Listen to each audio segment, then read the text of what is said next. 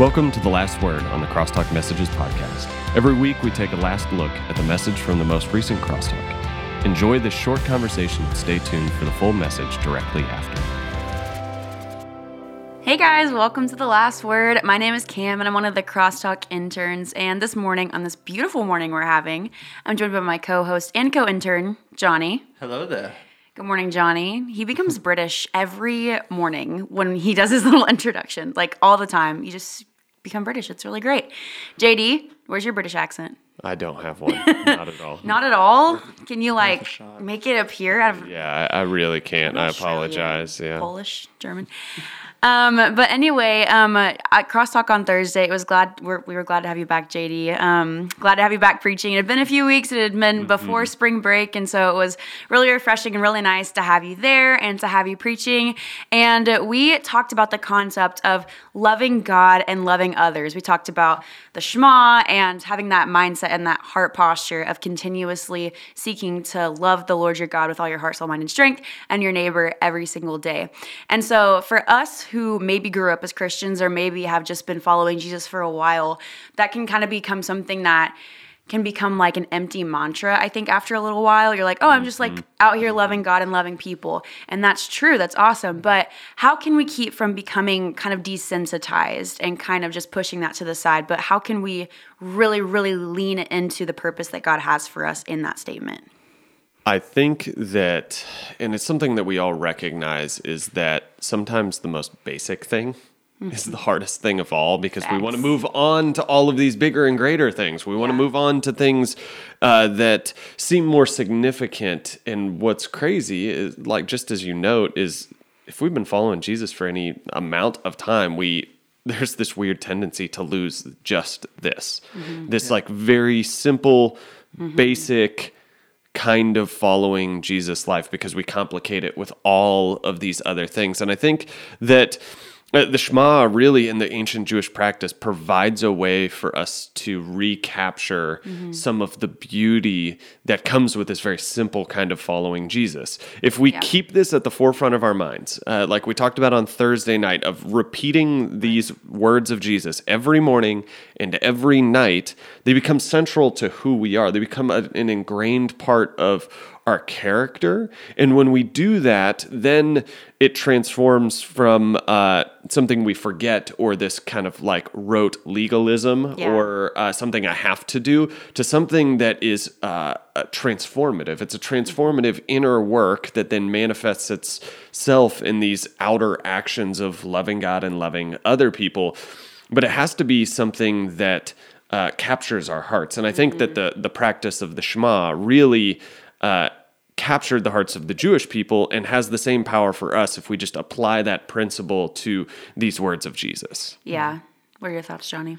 Yeah, um, I think that as someone who is living to be a follower of Jesus Christ, it's so easy for us to be like, oh, yeah, let's go feed the homeless. Like, let's go love the people on a mission trip and stuff. But then we forget that to love your neighbor as yourself is also the person that's next to you that's in crosstalk that you might have an issue with that you might you know have some type of beef with like you need to radically love that person as well and Yeah. i think that that is included in the shema that we all the time like we forget that it's not just the people that need love but it's like people in our lives that we need to love um sure. and so there's that and then there's also just like loving god can become something that just turns into us just constantly like asking things from him and us not um i think sacrificing a lot. And so we think that like loving god often looks like oh like yeah I'll, I'll attend this but god can you make all these things happen for me? But i think it it takes us being humbled a lot to follow Yeah. jesus and to follow the shema of loving people that we have issues with and then also to be pursuing god and not only be looking for god pursuing us Yeah, definitely. And I think too, as Christians, for some reason, and we've t- we've kind of talked about the pendulum complex before, where we're on one side where we're like, yeah, like just loving God and loving people, but we don't like necessarily put it into practice. It's just something that we say, and it's just something that we kind of let our fall ourselves fall under a banner of without actively like seeking the Lord, and we forget that this is the purpose of it is to meditate on it and to truly ask like god how can i live this out? Like how can i receive your love today? And how can i like practically like live it out today? And then on the other side of the spectrum i think that we can like disregard that and just be like do do do. I gotta do this this and this and i'm gonna do this and this and i'm gonna make this my to-do list and this my can't do list. And i think as followers of jesus the key is is that it's not one end of the pendulum or the other but it's like in the middle, really seeking the Lord every single day and not letting it become legalism, but also not letting it become uh, like an inactive faith. Um, Absolutely. so, like you said on Thursday, loving your neighbor can be hard, like you said, because they're Yeah. the people that probably might annoy us the most, might poke at us the most. And so, how do we know? Like, how do we take care of our neighbors, but also not let ourselves become doormats? Because this is a problem for me a little bit where I'm like, oh, I just need to do, do, do. And then to the point where it might be sacrificing a little bit of my own health. And um, I don't know. I just wanted to kind of touch on that because that's something that I've struggled with in the past is like, how do I stand up for myself, but also serve like wholeheartedly? Yeah, absolutely. I mean, boundaries are an incredibly important thing. Um, loving our neighbor is something that is a sacrificial act. Like Right. it costs something of us to go out of our way to to do something for others, but we don't do that to the detriment of our own health and well-being. And that's a really important distinction to make. Now, oftentimes you can fall in ministry on again, either side of the pendulum. The first of which is that ministry is supposed to be a sacrifice, therefore I don't think of myself at all. Mm-hmm. Okay, that would maybe be our parents' generation. Those who have been in ministry for a long time who think that calling is all about sacrifice, it's all about giving of themselves, and they don't allow themselves to think about their own needs because they're so Yeah. focused on the needs of others. Now, the opposite side of the pendulum is really uh, our generation today, where it's all about self care, it's all about ensuring that uh, I'm taking care of myself, which is a really, really good thing. Right. But the problem is, we become so obsessed with our self care that we're selfish. We don't actually do anything to serve Yeah. others. And so that balance is somewhere in the middle where, yes, loving our neighbor, loving our classmates, loving our teammates, our coworkers, the people that we see on the bus every day is going to cost us something. But we have to have enough emotional intelligence to know that we cannot pour out unless we've been filled mm-hmm. up. And so for us, that means prioritizing Sabbath routines. It mm-hmm. means prioritizing our own spiritual and emotional health, taking care of our needs. And so mm-hmm. if I am incredibly, incredibly spiritually drained, I'm incredibly physically drained, my mental health is in a very negative place, then I need to prioritize being whole and healthy and well adjusted in my life. And a part of that might be actually serving others because that gives us some sort of sense of uh, uh, of purpose or of helping others' well beings. But we do have to prioritize our own health, and so I think that the balance is intensely personal For but sure. we do have to resist the temptation to swing from uh, sacrificing our own health for the sake of others and that selfish perspective where I am more important than everybody else in my life. And Yeah. the, the balance is somewhere in the middle where we do need to be prioritizing our own health, but we need to uh, also be self giving Yeah. and we need to be serving others we need to be loving our neighbor in ways that do cost us something Yeah. because if ultimately if it doesn't cost us something it's not actually meaningful love towards our neighbor Yeah, absolutely. Right. Yeah. If you're around someone often who is just really mean to you all the time, and is really hard to be around. Um, something you can do to love them is, uh, yeah, like show patience and show that you're not going to strike back whenever they strike at you. Like, say they say something mean, like you don't need to one up them, you know. Um, but also to love them, you know, you can keep them accountable and you can call them out, but you can do it in a loving manner. So, like, say that person is just continuously mean to you, whether it's someone in your ministry, someone in class, or something, the way that you try to confront them about it is you can do it in a very patient and loving manner where you're still very like truthful with like how you're feeling, like with what they need to do. That's just not that's going to change what they've been doing. Yeah. Um, and so try to be thinking of that that like the way you confront a situation and the way that you try to work through conflict is still through a loving manner of like okay let me not just point a finger let me think of like hey like this is what you're doing i don't know why you're doing this how it's making me feel like mm-hmm. let's talk about this and just like letting them know and i think that that's the most you can do and then if it continues to be a problem then like jd was saying i think boundaries is super important to be like okay, maybe I should limit my time with this person. Maybe I should include other people into yeah. it. Like that's a very biblical way to do that. For sure. And so, yeah, I think that there's different steps, but throughout it all, just love. yeah. Absolutely. And and I think you do bring up a good point that sometimes the most loving thing that we can do is set boundaries in mm-hmm. relationships in our life. Yeah. Uh, to demonstrate what good, healthy, uh, Christ-centered boundaries looks like is ultimately a loving act towards someone who might not understand mm-hmm. uh, yeah. what that looks like. Yeah, because without those boundaries, resentment can build up. Those annoyances can just grow. Um, and like you said, that's exactly right. I think the most loving thing we can do sometimes is to set those boundaries with time, space, and, and whatever we need and whatever the situation is, you know, um, case by case basis. But so you mentioned how we get into a good place when we're not in this pendulum, right? When we are like taking care of ourselves, but also taking care of people. And this is something that came in my mind because I was just writing a paper on Charles Spurgeon. And something that Charles Spurgeon struggled with that I think a lot of Christians probably struggle with is he constantly felt guilty for feeling feeling like he wasn't doing enough for God, even when he was, like, even when he was doing the most that he could to the point of the detriment of his health. And so, my question is what would you say to believers who maybe are doing the best they can and really leaning into what God has for them in terms of taking care of themselves, but also being spirit led and how can I serve those around me, but still feeling like I'm not doing enough and like a guilt association with that? Absolutely. I think that uh, guilt is not something we should be feeling in our relationship with God. Absolutely. Ultimately, that uh, that is not from the Lord. Mm-hmm. Um, now, when we sin, when we struggle with things, when we make the wrong choice, we say the wrong thing, there is a sense that uh, God uh, does something in our hearts to draw mm-hmm. us back to Him, to repent and to confess, and we receive forgiveness when we do that.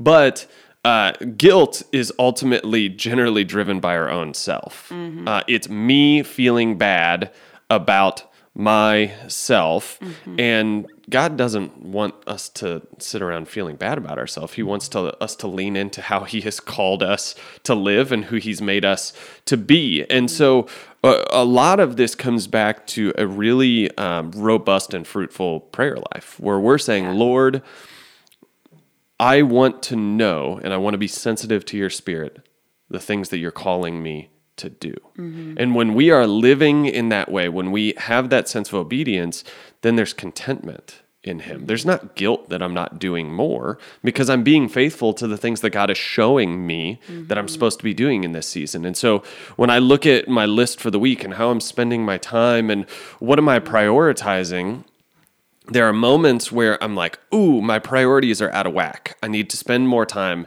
on my personal relationship with the Lord. I need to spend more time loving Him. Or, oh, wow, like I, my schedule is totally crazy this week mm-hmm. and I'm not loving my wife. Mm-hmm. Now, those realizations then lead me to reorient how I'm spending my time throughout the day. Um, and those are good and helpful reminders. But ultimately, my prayer every day is God, what do you want me to do today? Mm-hmm. And if I'm faithful to what He wants to do with my day, then there is no place for guilt or shame in that. There's contentment and there's joy because I'm living into the things that God wants me to do on a daily basis. And so I, I, I would really say that we shouldn't, we really shouldn't be feeling that guilt or shame. Like mm-hmm. those are not of the Lord. Um, yeah. And so we need to instead be having this robust prayer life where we're seeking and asking the Lord, reveal to me the things that you would have me to do today. Mm-hmm. And when we do that, we find joy and we find contentment, not guilt about the things that we have left undone. Ultimately, God is at work whether we do those things or not. And yeah. so it's an act of trust. Mm-hmm. On our part, to just be faithful to the things that God has called us to do, to not worry about all of the things that we've left undone. Right. Yeah, I think a lot of us can feel that same way where we're feeling like we're not doing enough and usually that comes from comparison mm-hmm. of just other mm-hmm. christians being yeah. like they're going on these mission trips this guy's discipling so many people and like yeah. it feels like they're always like joyful and I'm not really feeling that. And I must not be doing enough for God. Um, it usually can stem from comparison. And it is like we're looking at the Bible and we're looking at others and we're thinking, like, how do we live up to all these laws, all the 613 or whatever? And then, it, like, we look here and then Jesus is like, okay, but these two are the most important. Like, start here. Like, this is what you need. It's to love the Lord your God and to love your neighbor as yourself. Yeah. And it's like, how do we do that? It's like, well, have that thought in your mind, on your heart, like JD was saying, to have us just repeat it day in and day out. So that way, like, that's at the mm-hmm. center of our hearts. And then to do that, we need to be like looking at, okay, what are the fruits of the Spirit? Let's try displaying that. Let's like pursue that in our lives to be patient with other people and Yeah. Mm-hmm. ultimately just be available for Yeah. what God wants to do for you and what the mm-hmm. Holy Spirit wants to work through you. So mm-hmm. that way you can see those situations of being able to love your neighbor. So like pray to God that he can reveal a situation or Yeah. circumstance that you can display the Shema. Yeah, for sure. I think we definitely put way too much emphasis on ourselves and like our works. But what's really interesting is that the Bible actually says that our works are rags, that they're Yeah. dirty rags, that Yeah. they they contribute nothing to our salvation. And in fact, like the only thing that contributes to our salvation is like our sin. You know, like the worst thing we could do, death that separates us from God. There's no parts of us that are justifiable. None. Like it's all completely like by God's mm-hmm. grace and mercy Yeah. that we're even able to come into a place to do work for him. And even in that, God is not the bestower of guilt or of shame, but he's the bestower of mercy. He's the lavisher of kindness and love. And so I think for anybody who's feeling that, really like the heart issue of it is to say, like, okay, God, like, why do I feel guilt? And I know that's not from you right now. Mm-hmm. And to really give it to him and say, Lord, I pray that you would lavish on me things that I know are from you and take away these things that I know aren't from you. But yeah, I was writing that paper and it was crazy because Charles Spurgeon fell into like depressions because he was mm-hmm. like, I'm not doing enough for God. And he was would like literally make himself sick from working so much. And he was like, What would Paul say? you know? And so I mm-hmm. think it's easy to twist it to something like, Well, no, I just need to keep going. And so that's something that had been on my mind. Like just Yeah, a lot of the time we have to slow down yeah. so that God can actually do more. Mm. Uh, the reality is, God is far more interested in who we are than what we do. And when we put all the pressure on what we do, then like we're creating guilt and shame. Yeah. Because it's up to us. It's up to us to accomplish and to do things and to have an impact. But ultimately, God's the only one who can make things grow and and happen. And Yeah. so uh, that's a lesson that I've had to learn in my own ministry career, which is it's not up to me to make things grow. I can work 80 hours a week and I can leave nothing undone. Mm-hmm. And yet, God is the one who makes things grow. And so, it's far more important for me to not be ruled by guilt and shame that I'm not doing enough and instead lean into what God actually is interested in, which is me. Yeah. He's interested in forming me uh-huh. as his child, and the outpouring of that is what I do. And so there is no guilt or shame because it's not up to me to, to accomplish anything. Yeah. Absolutely. Um, it's good stuff, you guys. Good stuff. Um, I learned a lot. Um, I'm thankful for you guys and these conversations. But um, I'm going to go ahead and hand it over to JD for the last word and stuff we got coming up this week. Absolutely. I'm really excited. We're going to be in Mark uh, chapter 13. Um, now, for people who are familiar with Mark chapter 13, this can be a bit of an overwhelming uh, chapter to look at because it's what's called like an apocalyptic discourse. Like Jesus is talking about the destruction of the temple, he's talking about his own second coming, he's talking about wars and famines and tribulation and persecution. And it's like, Good stuff. Oh my gosh, uh, this is a little bit overwhelming, but it, it's really important for us to understand because this chapter, chapter 13 of the book of Mark, contains uh, the longest speech of Jesus in the entire book outside of his treatment of the parables in chapter 4. And so there's something that's really, really important for us to delve into.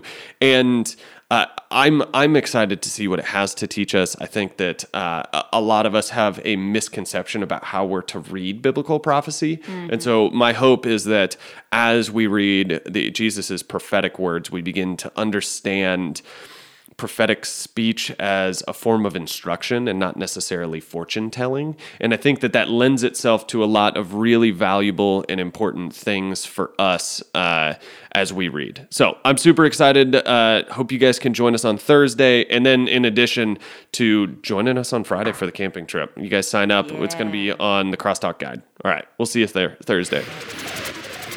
Way down. There you go. That'll work.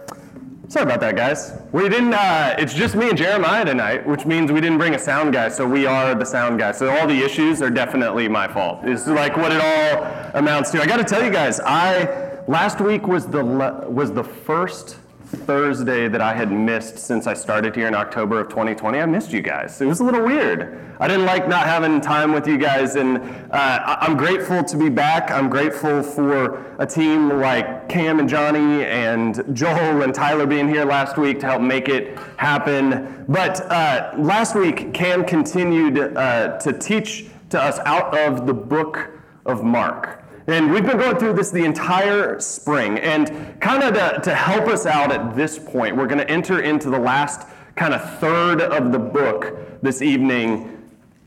I'm going to break it down into kind of three sections for us that we can so we can help to see some themes and see some key ideas that kind of come out in the text.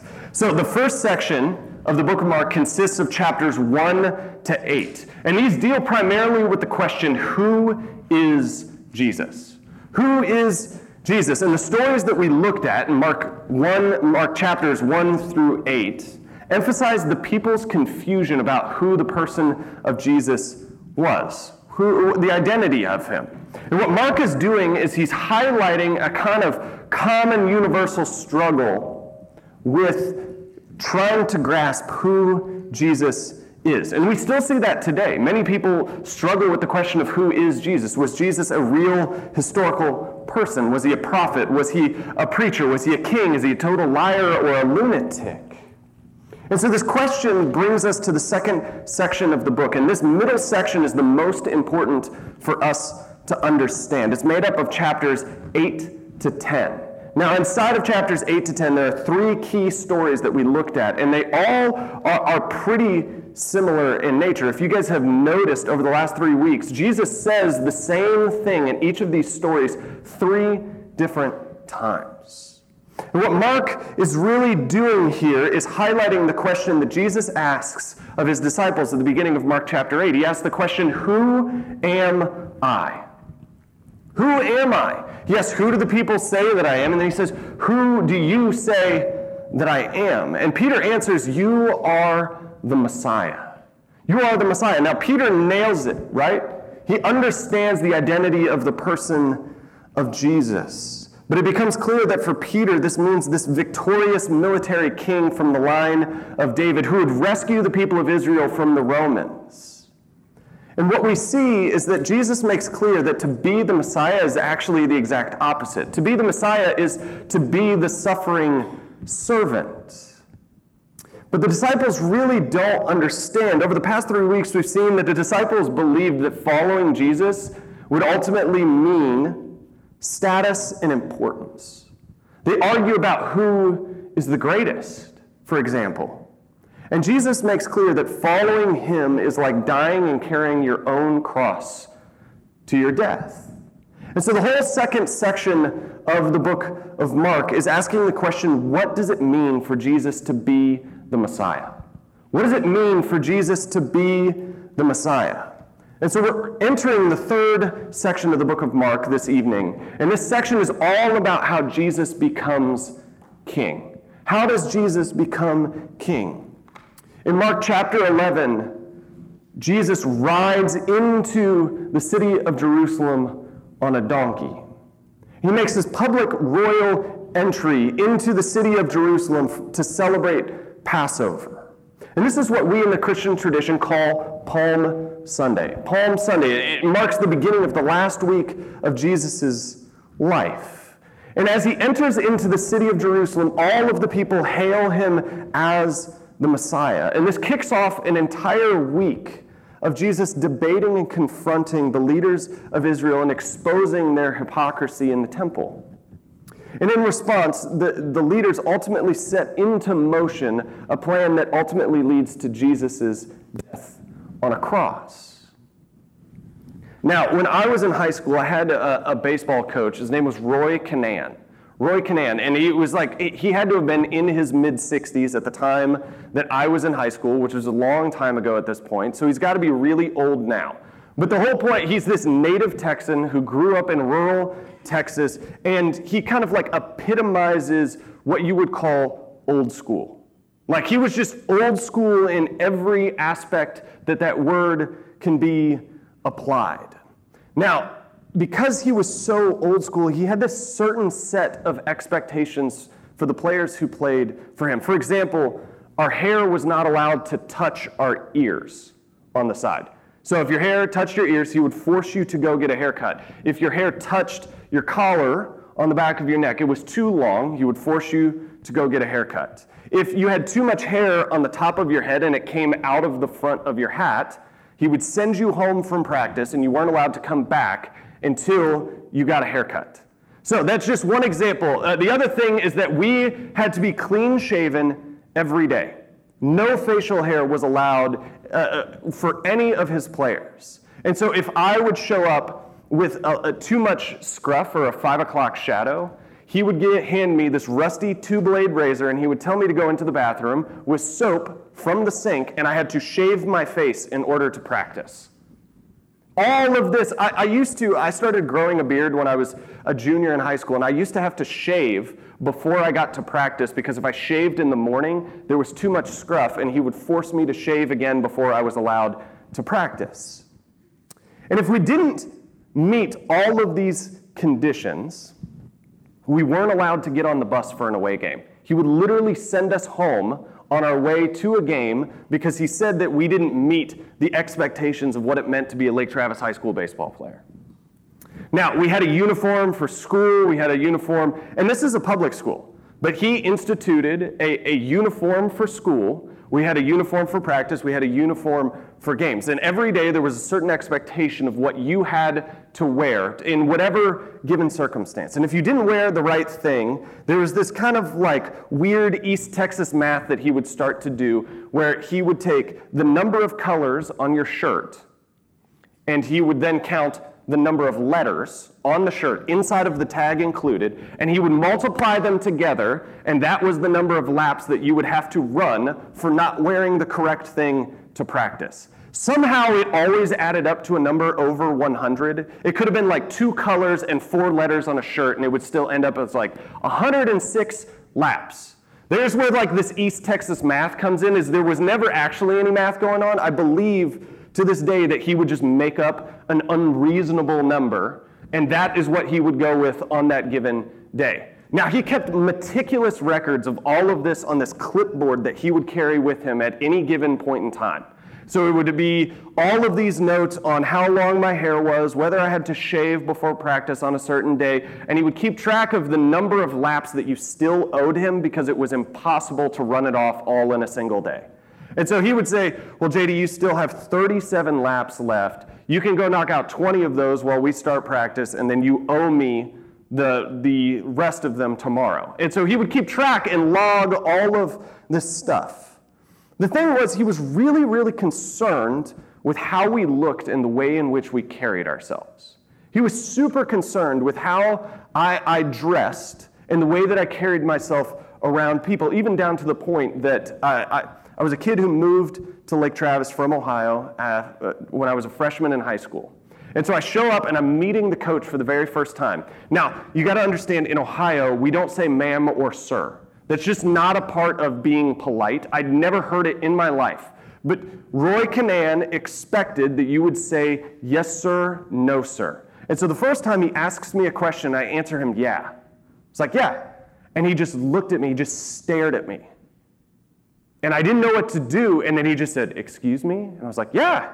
And then he just said, excuse me? And he sat there and stared at me until, he, until I finally figured out he's looking for yes, sir.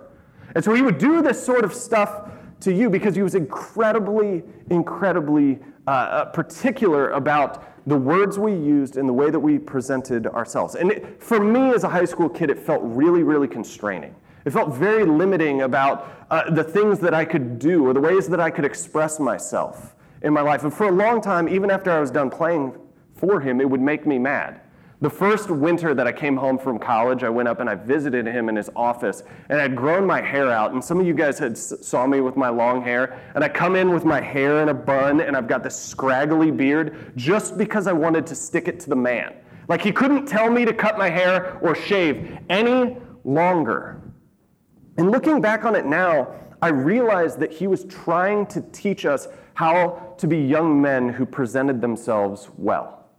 That is what he was first and foremost concerned with was how we presented ourselves. When we eventually went to job interviews, when we uh, interviewed for different things, he wanted to know that he had taught us how to dress appropriately. He wanted to know that we knew how to show up uh, with an appropriate hairstyle and facial hair, which I, apparently I still haven't figured out. But these are the things that he really cared about. Now, the kicker was that he never vocalized any of this. We never knew the reason why all of these rules were in place. We just knew that we had to follow them if we wanted to play baseball. And now it's only now, looking back, that I can begin to understand that he was trying to form us as young men. Now, we all have experiences like this where we were required to follow what felt like a really arbitrary set of rules. Things that didn't make sense, things that we didn't get, we didn't like, or we didn't want to follow or agree with. And this could have been in our relationship with our parents. Oftentimes, it, it happens in our parental relationships. Why do I have to do that? Because I said so. Well, that's not a very good reason in my kid brain, right? Could have been our bosses, our teachers, our uh, pastors, any number of authority figures in our life. And the reason we get upset in those circumstances is because we don't understand the heart behind the rules. We don't understand the heart behind why we're expected to do things in a certain way. We just experience the, contra- the constraining nature of not being able to do whatever it is that we want to do in a given circumstance. But oftentimes, when we get to understand the heart behind the rules, or the heart behind the expectation, it becomes much, much easier for us to begin to follow those, those sorts of things because we see the purpose of the rule. Even if we don't agree with it, we can understand and know that there is a legitimate reason why. Now, for many Jews in the first century, this was their experience. There was this set of laws found within the Torah. Now, the Torah is the first five books of the Bible. If you guys open to the very, just after the table of contents, the first five books of the Bible. And the, the laws found within this set of books governed their existence. It determined what was clean and unclean. It decided what sacrifices they had to make and when. It, uh, it told them when they were supposed to celebrate certain holidays and festivals. And the religious leaders at the time were really, really focused on studying, dissecting, interpreting, and abiding by these laws in their own personal lives. But they also policed all of the everyday people like you and me to make sure that we were following those rules as well. Johnny put it this way when we were talking about this earlier this week that they were essentially the hall monitor, right?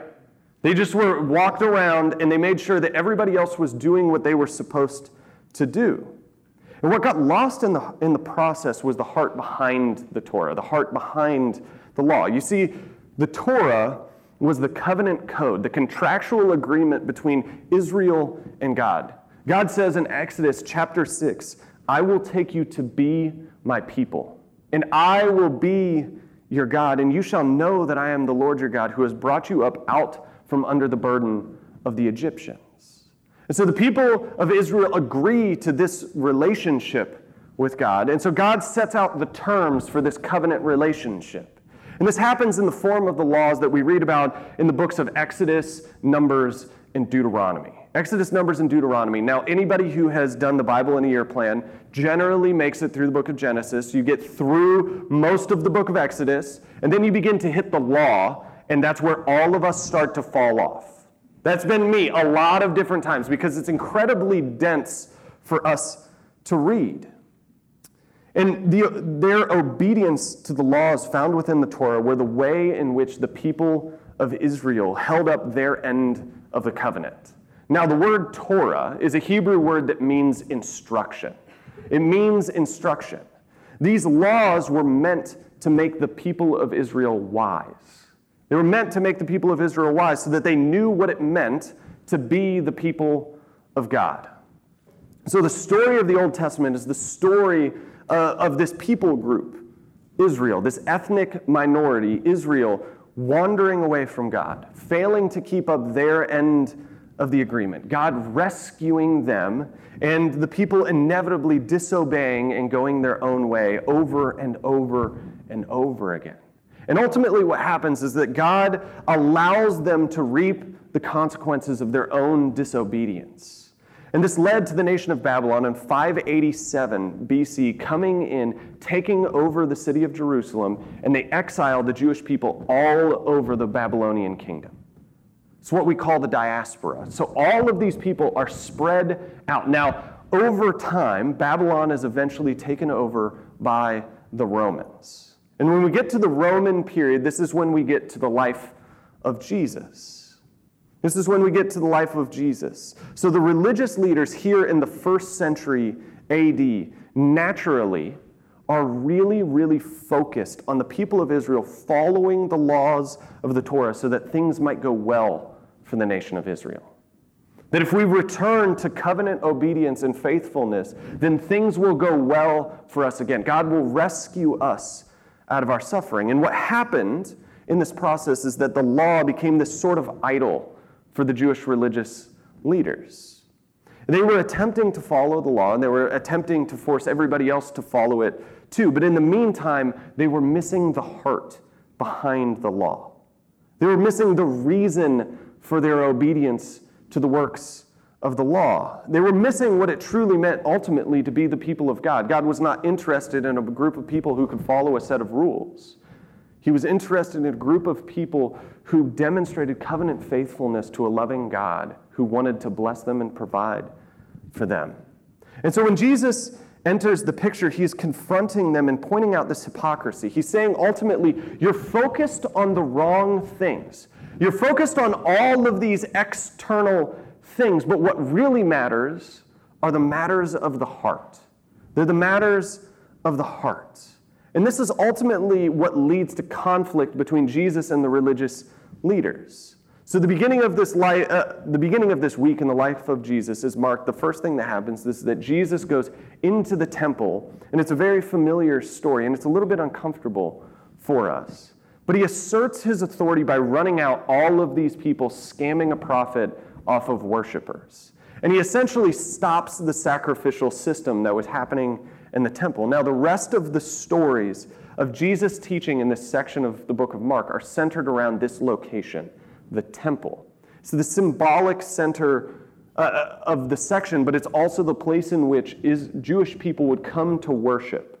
They would offer their sacrifices. They would draw near to the presence of God that dwelt in the temple. And so Jesus comes into Jerusalem and he begins to interact with the leaders of Israel here in the temple. And the Pharisees and the scribes begin to ask him all sorts of questions. Like, who gave you the authority to do and to teach these things? That's their first question. Then they say, Is it lawful to pay taxes to Caesar or not?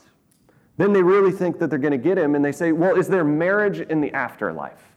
Is there marriage in the afterlife? Now, each time Jesus recognizes the trap that these religious leaders are trying to set for him when it comes to matters of the law. And it says that he answers with profound wisdom.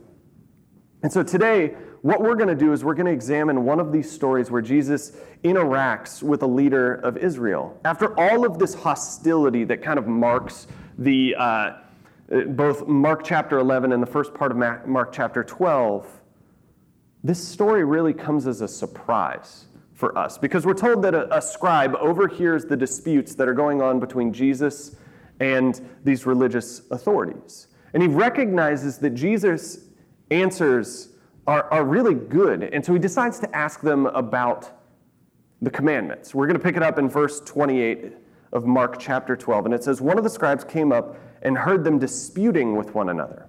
And seeing that he had answered them well, he asked him, being Jesus, What commandment is the most important of them all? Jesus answered, The most important is, Hear, O Israel, the Lord our God, the Lord, is one. And you shall love the Lord your God with all your heart, with all your mind, with all your strength. And the second is this you shall love your neighbor as yourself. There's no other commandment greater than these. And the scribe said to him, You are right, teacher. You have truly said that he is one and that there is no other besides him. And to love him with all the heart and with all the understanding and with all the strength and to love one's neighbor as oneself is much more than, all, than the whole burnt offerings and sacrifices. And when Jesus saw that he answered wisely, he said to him, You are not far from the kingdom of God. You are not far from the kingdom of God. And after that, no one dared to ask him any more questions. Now, this story is a surprise because Jesus declares a scribe to be not far from the kingdom of heaven, to be near to the kingdom of heaven. All throughout the book of Mark, we have seen Jesus point out the hypocrisy of these same religious leaders.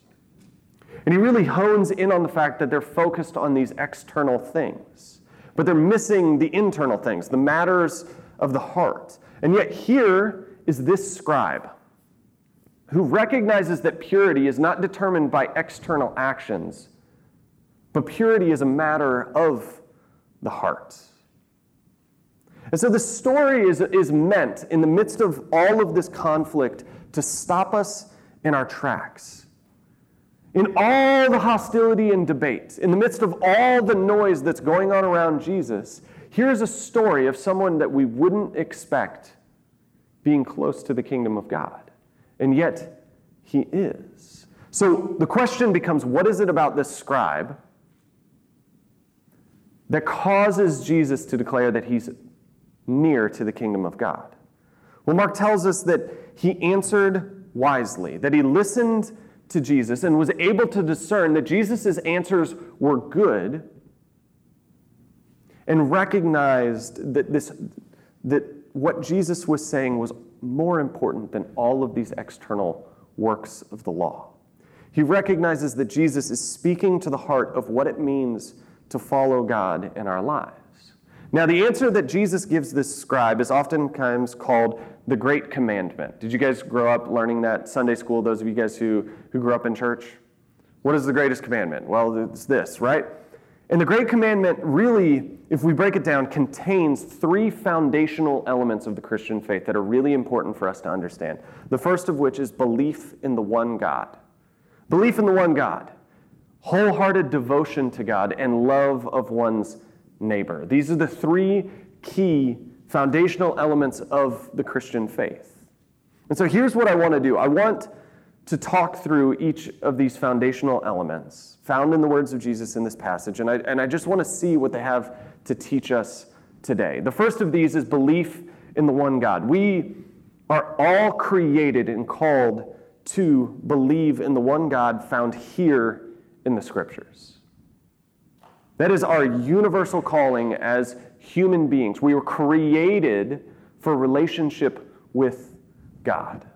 Now, today we live in a pluralistic world where there are an incredible number of worldviews and gods vying for our attention and our devotion every day. And this was the same uh, back in ancient Israel. Every neighboring nation to Israel had its own set of gods or God.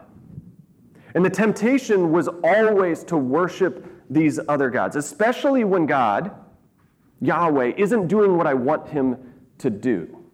To put it into kind of like our modern language, this is to take the approach of treating God like he is a genie in the bottle. That when I rub the bottle and I make my wish, and what I wished for doesn't come true, then I move on to the next one until I get what I want. Till I get what I want. But what Jesus does here is he confesses the one God of Israel who brought the people out of slavery in Egypt through the wilderness and into the promised land. And what Jesus does at the start of his answer is quote what is called the Shema Hear, O Israel, the Lord our God, the Lord is one. Now, the Shema was this daily prayer for ancient Israelites, and it's still recited by many Jewish people today. Ancient Jewish people prayed these words out loud every morning and every night.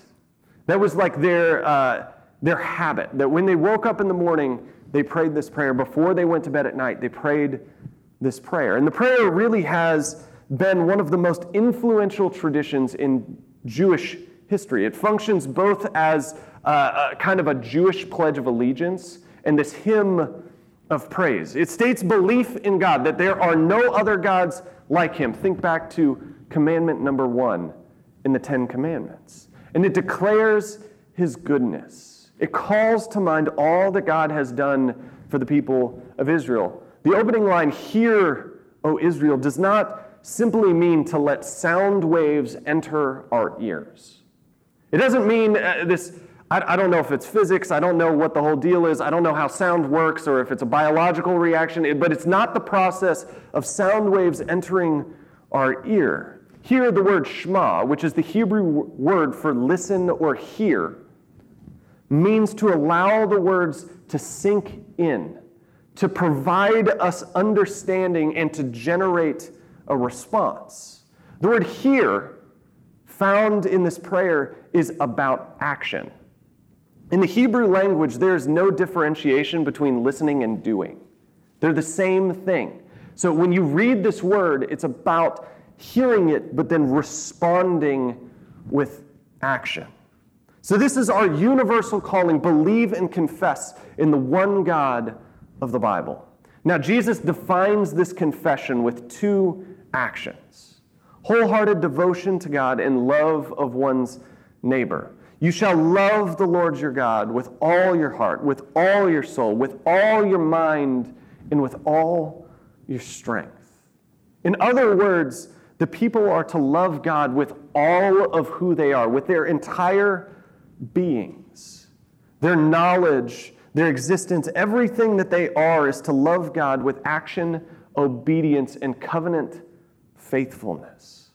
Now, at this point, the tribe would have, the scribe would have totally been tracking with Jesus. These are the exact words found in the book of Deuteronomy.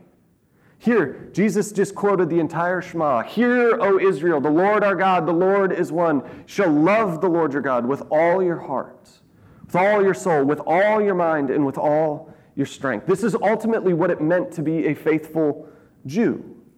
This is the heart of the law, the essence of whether you believe it's 611 or 613 commandments. This is the heart of all of it. So every good Jewish teacher would say that this is the most important commandment. But Jesus does something really, really interesting. He then tacks on a second. It's like he can't leave something out. he says, The second is this you shall love your neighbor as yourself. There's no commandment greater than these. Okay, this is something new. So let's, let's think about this for a minute. Following Jesus is all about love. And as we receive Jesus' love for us, we respond with gratitude, humility, and a commitment to honor and love in return. What we receive, we now freely give. And so Jesus here says that this response of love is supposed to be directed towards how we treat our neighbor. So, who is our neighbor? Jesus' purpose here is not uh, to say in some legalistic way that we're supposed to care for the literal person who lives next to us and that's it. He's laying out for us ultimately an ethic that views those around us the, uh, the people that we interact with on an everyday basis in a dramatically new way. Sure, there is our physical neighbor, the person who lives in the dorm next to us, the person who lives in the apartment next to us. I never had a, a neighbor when I was in college that I really loved, if I'm being perfectly honest. They were all weird. I don't know why, I don't know how it works, but it seems to be a weird universal truth. So, sure, there is our physical neighbor. But there's also our classmates, there's also our coworkers, our teammates, the, the person that we see on the bus with every day and we've never actually decided to say anything to. So, why ultimately does Jesus say our neighbor? Well, that's because our neighbors, the people that we see every single day, are oftentimes the hardest people in our lives to love. Because they annoy us, they hurt us, they uh, just become, quite frankly, invisible to us. They're just the person that we see or the nameless face in the back of the classroom. And so Jesus is saying here that our confession of belief in the one God of the Bible and our love of God is supposed to be backed up with everyday, ordinary action that loves and cares for those around us that we often fail to demonstrate love and care for. Here's the thing love is reciprocal, love generates more love. When we love our neighbor, they begin to respond in loving ways. And that ultimately results in faithfulness and obedience when they come to see how we treat people because of this profession, this confession of belief in the God of the Bible, in the person of Jesus. This is a, a really profound but simple truth that has the ability to transform us from the inside out. Now, the first and second commandments taught by Jesus here to love God and to love our neighbor are, are what it means to follow Jesus, ultimately. If you boil it down, to follow Jesus is to love God and to love our neighbor. And this calling is to guide how we uh, are to live life as God intends it to be lived. And the scribe in this story recognizes this inside out nature of what Jesus is saying here. That our faith in God begins with purity of heart that results in loving action towards God and others. And this recognition is ultimately what causes Jesus to declare this man near to the kingdom of God. Now, we just talked about some theological principles, so let's just summarize at this point. We're all called to believe in the one God found here in the scriptures. This is our universal calling, and that's ultimately defined by loving God and loving others. And so when you take a step back and you examine the words of Jesus, it really doesn't seem that hard. He only gives two commands. We've gone from 613 to two here in this moment. And so here lies the problem. Our tendency is to allow good things, but not essential things, to become essential in defining forces in our lives nation, occupation, family, race, political cause, theological system, you name it. We allow these things to get added to the commands of Jesus to love God and to love others, and they become these dividing lines among those of us who follow Jesus. And what it ultimately does is that keeps us from loving one another. And that is especially true of our neighbors. It is especially true of our neighbors. Societal change is happening faster today than at any other point in our lifetimes. The world is changing at an ever increasing pace. And the fear that comes with that level of change drives what's called tribalism. Now, what tribalism does is it emphasizes what divides us rather than what unites us. Tribalism emphasizes what divides us rather than what unites us. And the more threatened that we feel in our own beliefs, the tighter we draw circles to distinguish between us and them. The more narrowly we, dis- we define us and them. And this tribalism ultimately drives us towards what's called polariz- uh, polarization. And polarization is this move that creates more and more distance between groups of people who don't agree on a certain issue. Research has been done over the last 40 years here in the United States, and what they've found is that we increasingly hate and fear those who don't agree with us. We increasingly hate and fear those who don't agree with us. And so, this exchange here between Jesus and the scribe becomes a powerful illustration of the Great Commandment and its ability to unite us instead of divide us. Even though this conversation occurs in the middle of a dispute, in the middle of a series of arguments between Jesus and the representatives of these parties of, and leaders of the religious establishment, Jesus and the, scribe, and the scribe are able to rise above this party strife and cross the dividing line of hostility to confess a common faith. They're able to find unity. And this moment cre- presents a great corrective for us. Because they join together in the conviction that there is no commandment greater than loving God and loving our neighbor, they're actually able to treat one another as neighbors. It's pretty profound. For all of their differences, this common conviction allows them to actually treat one another as a neighbor. Both the scribe and Jesus have stepped away from these us and them categories. They've moved beyond that, and com- this common ground that they develop becomes a place of reconciliation in the midst of a lot of hostility. The scribe recognizes Jesus as the great teacher. And Jesus recognizes this scribe as someone drawing close to the heart of God. And their lived out common devotion to God and neighbor silences the debate that was going on.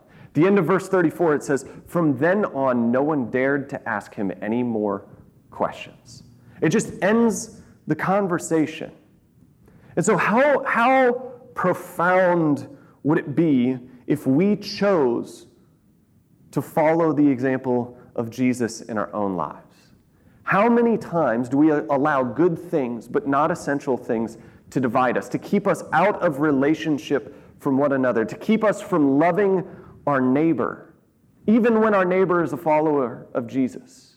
Actually, it's particularly true when our neighbor is a follower of Jesus. Jesus calls those of us who follow him to love God and to love our neighbor and to allow these things to be the things that unite us and to find unity in this calling. And so, my challenge for y'all is this I just want every day for the next week for you guys to recite the words of Jesus found in this, pas- in this passage out loud to yourself. Mark 12, 29 to 31. Hear, O Israel, the Lord our God, the Lord is one. You shall love the Lord your God with all your heart, with all your soul, with all your strength. And the second is this you shall love your neighbor as yourself. There is no commandment greater than these. Memorize the words of Jesus over the course of the next week. Then every morning and every night, recite them out loud to yourself. Just like the ancient Israelites did with the Shema, recite it every morning and every evening. Can you imagine a better way to keep these truths at the very forefront of our minds than praying this prayer on a daily basis? To meditate on these truths, to allow them to sink in and to begin to transform the way in which we view those around us. Years ago, I worked uh, with a guy for a long time who was a high school Bible teacher at a private school in Marble Falls. It was a really cool job. I thought I wanted to be him one day because he taught the Bible and he coached basketball. I just wanted to coach baseball, but it was a pretty cool gig. And every day he would begin class with these high schoolers by reciting the Shema in Hebrew with them. Is the first thing that they did is that he would recite the Shema in Hebrew, word by word, and they would repeat after him every single day to start class. And when they re- finished reciting it in Hebrew, they would all say it in English together, and they would finish and say, and you shall love your neighbor as yourself. And they would do this really cheesy woo at the end of it, like you would do at church camp.